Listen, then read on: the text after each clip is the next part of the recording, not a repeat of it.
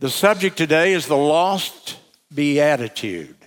The lost beatitude. And you may turn in your Bible to the book of Acts, chapter 20, if you will, this morning for a few moments. Acts chapter 20. But before I read the text, I want to tell you the background so that you will understand what the text is speaking about. And uh, it's very important that you get the context on this passage. The Apostle Paul had been arrested and was being taken to Rome. The reason he had been arrested is because there had been people who had stirred up and actually held riots to protest his preaching and teaching. Isn't that interesting? Back then, a preacher could preach and would, he would start a riot. It's always kind of been one of my dreams. And I get the people so stirred up that we just have a big fight somewhere, you know, that people would really get into it. But I haven't seen that yet. I see them sleeping more than I do fighting when I preach. But at any rate, Paul had stirred up these people, and the opposition came, and there had been this big riot that had gotten out of control, and they arrested Paul because they wanted to stop Christianity, sort of like America today. And so Paul is now on his way to Rome, where he has appealed his sentence, and he is going to stand before Caesar and appeal his case. The ship stopped for supplies at a place called Miletus. And Miletus was only about 15 or 20 miles from Ephesus. And Paul, Ephesus was, was a city where Paul had gone and he had planted a church there and spent quite a lot of time there, turned that church over to young Timothy. And uh, Paul had gone on to other places. But he had trained the pastors, called elders here, of several churches in that area. There were a number of those churches nearby that we read about in the scripture. And so when the elders of those churches heard that Paul was in the vicinity and on the ship out here anchored at Miletus at the nearby harbor, they all came out to see him. And it's a very poignant, emotional time because they know that there's a real possibility they will never see the Apostle Paul again in this life. He's going to Rome. He might even be executed, and he was ultimately. And so they gather around him, and beginning down in verse in chapter 20, Paul begins to tell them, he gives them counsel, he gives them advice as young preachers that he wants them to know. Now, today, for the sake of time, I'm going to be, begin the reading in verse 32. Just imagine a ship in the background, an ancient ship. Paul the apostle, a man about 62, 63 years old. And they are sitting here, kneeling down on the beach of the Mediterranean Ocean. And he gathers these young preachers, elders around him, and he begins to instruct them. And now he's at the end of his instruction. Stand, please, as we read from verse 32 through the end of the chapter with that background in mind. Acts 20 and 32. And now, brethren, I command you to God, commend you to God and to the word of his grace, which is able to build you up and to give you an inheritance among all of them that are sanctified. I have coveted no man's silver or gold or apparel, clothing. Yea, you yourselves know that these hands have ministered unto my necessities and to them that were with me. And I have showed you all things, how that laboring you ought to support the weak, and to remember the words of the Lord Jesus Christ, how he said, It is more blessed to give than to receive. Repeat that with me. The words of our Lord Jesus, how he said, It is more blessed to give than to receive. One more time. It is more blessed to give than to receive. And when he had thus spoken, he kneeled down. He prayed with them all. And they all wept sore and fell on Paul's neck and kissed him, sorrowing most of all for the words that he spake, that they should see his face no more. And then they accompanied him into the ship. And you may be seated. Now, my text this morning, I read to you the background here, but the text is in verse number 35 at the end of it. You may want to, uh, want to underscore it in your Bible. It is more blessed to give than to receive. It is more blessed to give than to receive. You can see that it is a beatitude because he talks about blessed. Blessed are the people who do thus and so. Now, this month, our theme has been the blessed life. The blessed life. And all, mo- all month I have taught and preached on that. It's such an important term. The word bless, blessing, blessed appears just under 500 times in the Bible, about 496 times. What does it mean to bless somebody or something? Well, we do it in two ways. There are two ways that I can be a blessing to you or you to me or to others. First of all, the word bless in the Bible often means to speak well of or to speak good words about somebody. So, uh, my little child comes up to me, and I say to him to encourage him and to show my affection for him. I put my hand on my little boy or my little girl's head and I say to them, You're a good boy. I'm really proud of you. See, that's a blessing. I am speaking good words to that child. I am speaking words over him that lets him know I think well of him, that I love him. So we bless people by our words. I hope you will be blessed when you leave here today. I'd like for you to get in the car out there on the parking lot and say, Boy, that was a blessing today that I spoke good words, words that encourage and inspire and ennoble and lift your spirits, lifts you spiritually today. Now, another way we use the word bless is when we give something to someone. And it really can be giving of anything. And so I can bless you by giving you money. I can bless you by giving you my time. I can bless you by helping you with something, some activity. I can bless you by praying for you, to give prayer for you. There's so many different ways that we can bless people when you begin to think about it. But basically, it boils down to those two things. I speak encouraging, uplifting, good words. That's a blessing. And then I give you something. And it may be material or it may be spiritual, it may be emotional. When the baseball team or the football team, when the football team scores a touchdown and they high five each other, that's a form of blessing. It's an encouragement. It's we're in this together and we're lifting each other up.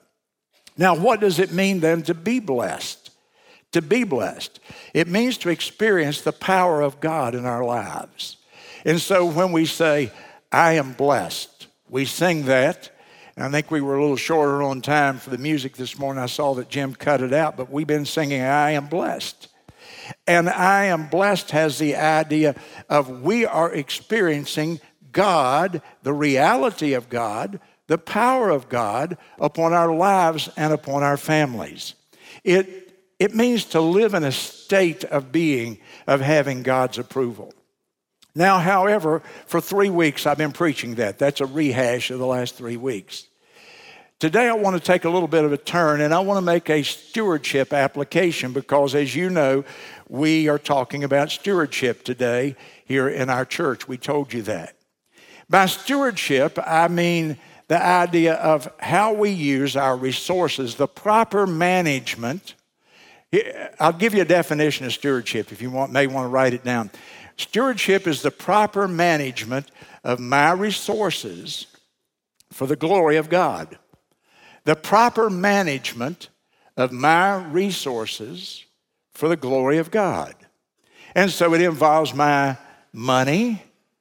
What are my responsibilities to the Lord through my money? It involves my time. After all, every moment that I live is a gift of God.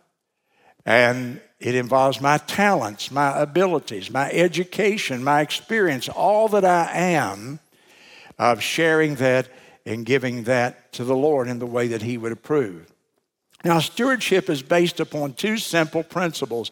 I call these always the stewardship nutshell because it just puts stewardship in one little cogent type nutshell, if you will. And it's, it's the briefest, simplest way that I know how to teach stewardship. And stewardship depends on two principles. Number one is God's ownership. I believe, because I believe every word of the Bible to be true, I believe that Almighty God owns everything in this universe, that nothing is mine, that I am simply allowed to use whatever resources I have as long as I'm on the earth, but that it really belongs to Him. And why would I say everything belongs to Him? Well, I say it because, first of all, the Bible says it. Psalm 24 and 1 says that the earth is the Lord's and all everything in it and all they that dwell in it. The earth belongs to the Lord. Well, sure it does. He created it. Genesis chapter 1 and verse 1 In the beginning, God created the, heaven, the heavens and the earth. My soul, if He created it, doesn't it belong to Him? If I make something or create something, it belongs to me. And so it's common horse sense. It is common sense. It is logic. If God created everything, then He owns everything. And so God owns everything. Now I am His steward as one of His children. And a steward is not an owner. A steward is a person who is an agent who takes care of the affairs of someone else. Ryan Caudle is our church administrator here. Ryan doesn't own the Florence Baptist Temple, but Ryan looks out for the affairs of the Florence Baptist Temple. He takes care of our money, he oversees our property, he helps administer all the resources of the church. He is a steward of the Florence Baptist Temple. And each of us that live on this earth, this earth is not ours. And the time that I have belongs to God. The money that I have belongs to God.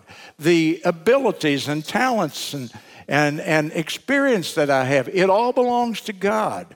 And we've got to come back and say that every year, or we tend to forget that and we begin to think, hey, no, this is mine. This is my life. This is my money. This is my stuff that I'm in charge of. And the Bible says, no, God owns it all, and He lets me use it and manage it for Him for a while. Now, I come to this text, Acts chapter number 20 and verse number 35, just the last little phrase there. And the text says, It is more blessed, there's my word, blessed, to give than it is to receive. Notice what Paul said just before that, though, in verse 35. Look at your Bible. He says, Remember the words of the Lord Jesus Christ. Remember the words. You know what he was doing? He was getting them to think back to about 20 or 25 years ago. Because when Paul said this, Jesus Christ had gone away about 20 or 25 years previously. And some of the people there had heard Jesus actually teach. They had seen and met Jesus Christ in the flesh. And so Paul said, I want you to remember what you heard him say. Now you can look as hard as you wish, but you will not find these words recorded in the four Gospels where Jesus said, It is more blessed to give than to receive. It's not in the four Gospels. It's part of what we call the oral tradition Meaning there were people there who heard Jesus say things that uh, our, the gospel writers didn't write down, but it doesn't mean Jesus didn't say them. In fact, Jesus said so much and did so much. I want you to take your Bible and turn backward with me to the book of John, just the next book to the left, if you will, in your Bible. And I want to read to you two or three verses because I think we forget this that everything that Jesus said and everything that Jesus did is not recorded in the Bible. The Bible is not an account of everything that God has done or that Jesus Christ has done. It's an account of what he wants you to know specifically. And so in the book of John, chapter 20, look with me there and read in verse number 30. John 20 and 30. Many other signs or miracles truly did Jesus in the presence of his disciples, which are not written in this book. So, Jesus did all kinds of things that are not recorded in the Bible. He said all kinds of things that the Bible doesn't record. Go to chapter 21 and go with me, if you will, in uh, uh, John 20, 21, and let's go to verse 25. There are also many other things which Jesus did, which, if they should be written, everyone, I suppose even the world itself, would not contain the books that should be written. Amen. So be it, he says. Now, the point is that the Bible is not a record of everything that Jesus said and everything that Jesus did. The Bible is a record of what God wants you to know and me to know about what God, what Jesus said and what Jesus did.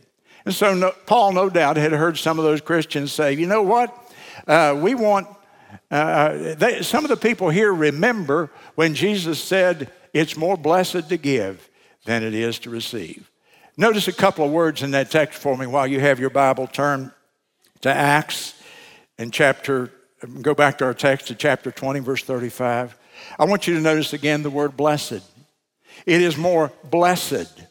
I told you last week the nearest equivalent to that word translated into English is happy. So he said, happy, uh, people are happier who give than who receive. Another word would be people have more satisfaction. That would be involved in the definition of that word.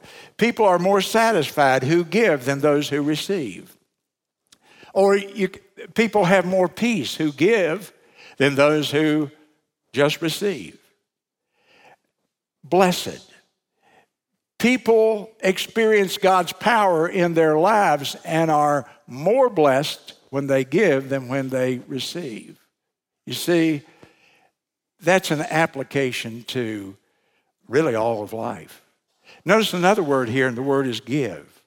That's an inclusive term. As I've already said, it means giving anything, giving time, giving money, giving your heart, giving yourself to something.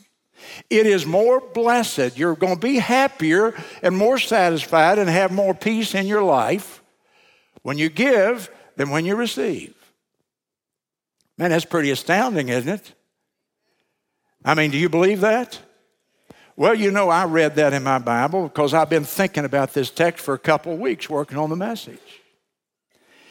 And you know, I read that text and I thought, can this really be true? Is it really true that it's more blessed to give than to receive? Because, see, I don't know how you're wired, but I like to receive. I like to receive, don't you? Anybody here not like to receive? I promise you there's not. I love to receive, and uh, I might as well make an announcement about it. If anybody here has anything to give, I'm a candidate. Come on, bring her up here, buddy. Right?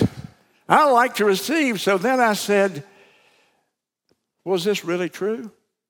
That it is more blessed to give than to receive. If I went out here into the world, I'll bet you, and I had a vote on that with a the crowd at the inauguration the other day. How many of you people would rather get something or give something? I can tell you how that vote would go. It's human nature that we, we think of ourselves. We want to receive, don't we? Notice what else Jesus did not say. I emphasize not. He did not say in that text. He didn't say there's no blessing in receiving. No, we all are blessed when we receive. We like to get our Christmas gift or whatever. He just said there's more blessing in giving than there is in receiving. And so I'm thinking, is this really true? Because my head believes every word of the Bible, but my heart doesn't always warm up to it. Are you like that? Come on, let me break those halos here. Some, oh, I would never say that. Well, I said it, and it's true for almost every one of us. Sometimes we read things in the Bible, and our head tells us they're right because Jesus said it, and Jesus never said anything wasn't right. You can count on that. His word is inerrant, right? but my heart doesn't warm up to it. I'd rather receive than I would give sometimes. So I look then through my Bible, and many of Jesus' sayings are contrary to human nature. They're absolutely the opposite of what people think and what people feel. So then I began to go through my Bible, and you know what I find out? The truth of this text. The truth of what I'm preaching this morning is seen all the way through the scripture. You all are probably familiar with the account of the little boy who his mother packed him a little lunch because he was going to go see Jesus and hear Jesus teach beside the Sea of Galilee. And the mother pulled two fish out of the cupboard and gave him five little, the Bible calls them loaves, really they're like little biscuits or rolls. And the mama gives the little boys lunch and packed it. I want you to go hear Jesus. Oh, this man's wonderful. You go get as close as you can to the front. Don't you move. You listen to every man, every word this prophet says. And the little boy plants himself right there on the front row. He was not a Baptist. Because they don't sit on the front row very much. So the little boy goes and he sits there and he looks up at Jesus wistfully with wide eyes, listening to him. And then Jesus turns to one of his disciples and he's close enough he can hear him. And Jesus said, Those people are getting real hungry. They've been with me all day. They need to be fed, and there's no place around here for them to eat. And the little boy, like a little boy with a child's faith, overhears the disciples talking. And he says, Will y'all get me to one of those disciples? And he goes up to Philip, the Bible says. He said, Philip, I, I know this won't feed everybody, but here's my little lunch. Five little biscuits and two fishes. My mama, I'll give them. And Jesus took them and broke them and blessed them. Don't miss that word. He blessed them. And God supernaturally multiplied that. Hey, I believe that story, by the way, literally happened. I'm not spiritualizing that. He took those biscuits and he took those fish and he dispersed them to the multitude, and they fed 5,000 men, not counting all the women and children. The disciples took up the remnants that remained, and there was still 12 baskets full at the end of it. Now, here's the point. Let's fast forward 20, 30 years. And I go visit somebody who was there that day, and they received. They ate with Jesus that day. But I go over here to the home of an old man now, and he said, I'm the little boy who gave my lunch to Jesus that day. Oh, what a blessing that was. My, I couldn't believe it. He took that lunch and he multiplied that lunch. And that vast multitude, there were people everywhere as far as I could see and he fed every one of them. You know what? I'm a man now of 60 years of age, but I've never gotten over the fact I've been blessed every day of my life because I gave him my lunch. It is more blessed to give than to receive. Now, see that principle all through the Bible. young man came up to Jesus one day, in Matthew 19. We call him the rich young ruler, which means he had it all. He was rich, he was young, he was a ruler, a lawyer, he had position, status, youth, money, he had it all. He said, Jesus, I want to know what do you have to do to go to heaven to have eternal life? And Jesus said to him, Well, let's see, let's start off like this. Take everything you have, sell it, give it away, and come and follow me. And the Bible says he went away sorrowful. Did Jesus really mean that to follow him, to be a Christian, you have to impoverish yourself and give everything you have away to somebody else? You have to give away your house, your car, your clothes, your money, your retirement. Did he mean that? No, he didn't mean that. He never asked that anywhere else. But I'll tell you what he did mean. he meant that you've got to be willing to do that. He, that was a test of this young man's values. It was a test of what he really believed in deeply in his heart. And the Lord didn't expect him to impoverish himself, no. But the Lord did expect him to put first in his heart and in his life the work of God, the kingdom of God, the spiritual world. Because the Bible says so clearly, so clearly, that our soul is worth more than all the world. And that if you lose your soul, it wouldn't matter if you had gained the whole world. And so the Lord Jesus Christ that day tested that young man and he failed the test. He went away sorrowful. And the reason he was sorrowful is because his values were on things of this earth and this world and possessions and money rather than on that which lasts eternally. But the best illustration of all is the Lord Himself. Will you go with me to 2 Corinthians in your Bible, please? And this is a verse that last Sunday night I touched on it, but I want you to look at it again. 2 Corinthians chapter 8 and just one verse, verse 9. 2 Corinthians 8 and 9. What a profound passage. Oh, listen, hear me on this. Paul wrote, For you know the grace of our Lord Jesus Christ, that though he was rich, Yet for your sakes he became poor, that you through his poverty should become rich. It starts off telling me that Christ was rich. When was he rich?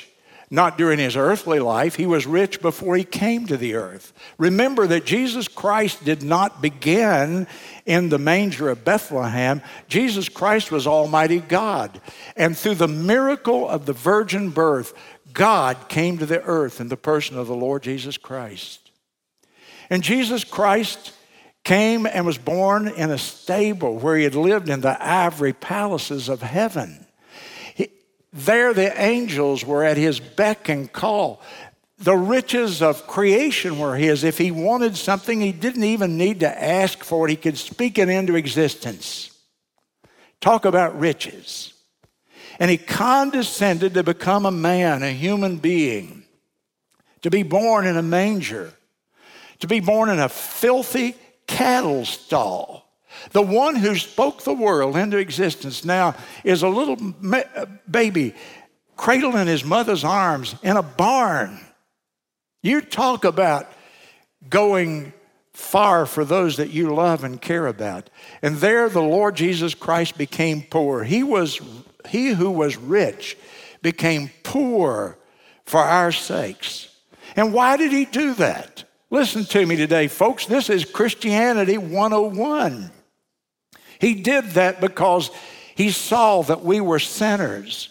He saw that we had fallen, that we were enslaved to our own lust, that we were enslaved to all types of sins, and that the only way we could ever go to heaven and be with Him and have eternal life, the only possibility of that, somebody would have to come and rescue us from ourselves. And so He did. He came to the earth. And he was born in that cattle stall, lived 33 years, did all those miracles and wonderful things, spoke the most wonderful truth any man has ever spoke, and then went to the cross. Have you ever thought about how poor he was when he, when they were, when he was in that trial? They stripped him naked and they beat him, and the, only thing he really had on him was a crown of thorns. It was a punishment. And the Lord Jesus Christ hung there, naked, humiliated. They spit in his face, they, they, they beat him with whips. They cursed him, they reviled him, they nailed him to a cross, and he hung there for six lonely hours to pay for your sin. Nobody ever loved you that much. Your mama don't love you that much. Your father doesn't love you that much. Your wife or husband can't. We can't comprehend that kind of love that Jesus Christ brought to us. And when he died, he died naked. He died without anything to cover him. They wrapped him in those clothes and put those ointments upon him. And they took him out to bury him. My Lord, they buried him in a borrowed tomb. He couldn't even have his own tomb. Talk about poor. He who was rich became poor that you and me, through his poverty, we might be rich. And if you're a child of the King today, if you've been saved, if you know the Lord Jesus Christ, you're rich. You know, nobody knows it, but I'm one of the richest men in Florence. I'm one of the richest men in Florence. I have salvation by grace through faith. I did not deserve it, and I will always have it because it's a gift of God. It's not based on how good I live. I have eternal life. I have a home in heaven that the Lord is preparing for me. I have the riches of His grace. I am blessed because He gave. Oh, did He give? He is the gift that keeps on giving, I'll tell you that. And all these spiritual riches that I have that the world doesn't value much today, but we who know Him and love Him, we value them. Now, quickly, let's talk then about the blessings of giving. And so one of our men was asked, Did you have a good week in the foyer the other day? And he said, Oh, I had a wonderful week. What'd you do this week? He said, On Monday, I visited a church in Manila in the Philippine Islands where a young man named Mark Buxton from Florence, South Carolina went out and started that church. And now hundreds of Philippine people are gathering there and worshiping the Lord each week. And on Tuesday, I was in Russia and I met a man named Buddy Thigpen who is rejoicing because he has a brand new building where he houses all these orphan young men and helps them get into a normal life. On Wednesday, I was at a youth camp in Australia with Dwayne and Valerie Keith, and I saw all these young people, 60 some young people that they took to camp last week. And on Thursday, I was standing in a warehouse in Chattanooga, Tennessee, stacked full of wonderful Bible study materials that are translated into all kinds of languages that will be dispersed to Christians around the world at, from, uh, through the Leadership Ministry Worldwide Ministry. And on Friday, I went to China, and there were three families that told me they were from Florence, South Carolina, and the Baptist Temple, and they're working with dear Chinese people trying to show them how they can know that they'll go to heaven. And on the weekend, I got back, and guess what? I went out to the FBT Sports Complex, and while I was standing out there, I was looking at 275 children who were playing soccer and football and cheerleading and all those kinds of things. And then on Sunday, I turned on my television and I watched on three stations as they showed that service all over southern North Carolina and eastern South Carolina. And then I went to church. I had a wonderful week. His friend said, You're crazy. You can't do all that in one week. He said, Yes, I can. Last Sunday, I put my tithe and my offering in the offering plate at the Florence Baptist Temple, and it went all the way around the world. And it touched thousands of people in all these different places in all these different ways. How do you question? Answered in your heart. How do you write down in dollars and in cents what God does with our gifts, our talents, our abilities, our time, our money, when we really give it to Him. How do you ever understand the value of one soul that Christ's blood purchased and that He saved because somebody heard the gospel somewhere through your giving? There's an old story, I've told it a man, or they had a church, a little country church, had a big revival. They brought in an evangelist, and the evangelist preached preached his heart out, but boy, the people weren't receptive that week. Their hearts were kind of hard. At the end of the week, they looked and there was only one profession of faith. One little nine year old boy had come forward to receive Christ all week long. And they were in the back room. The deacons were counting the love offering they'd taken up for the evangelist, and they weren't very happy because they were going to give him quite a lot of money had come in. They were going to give him a sizable love offering, but they were disappointed. They thought a lot of people would come and big attendance and lots of decisions. It just hadn't happened. One of the deacons said, I just, uh, I just, what a waste. We've taken up all this money and spent all this time this week and just one little boy. And they were kind of going back and forth real negatively. And a man stepped up and he said, Gentlemen, I'm prepared to write a check to the church for the full amount of that love offering. That little boy was my son. How do you put a dollar value on a soul? You can't. And so when the Lord challenges us, He says it's more blessed to give than to receive. Well, I read it that as I told you, and I said, Is this really true? And then I conclude, Ah, Lord, just as always, you're right. Your word never fails. It's always true, every single syllable of it. And you were right again this time. It's more blessed to give than to receive. You can carve your name high over the shifting sand, where the steadfast rocks defy decay. But all you can hold in your cold, dead hand will be what you have given away.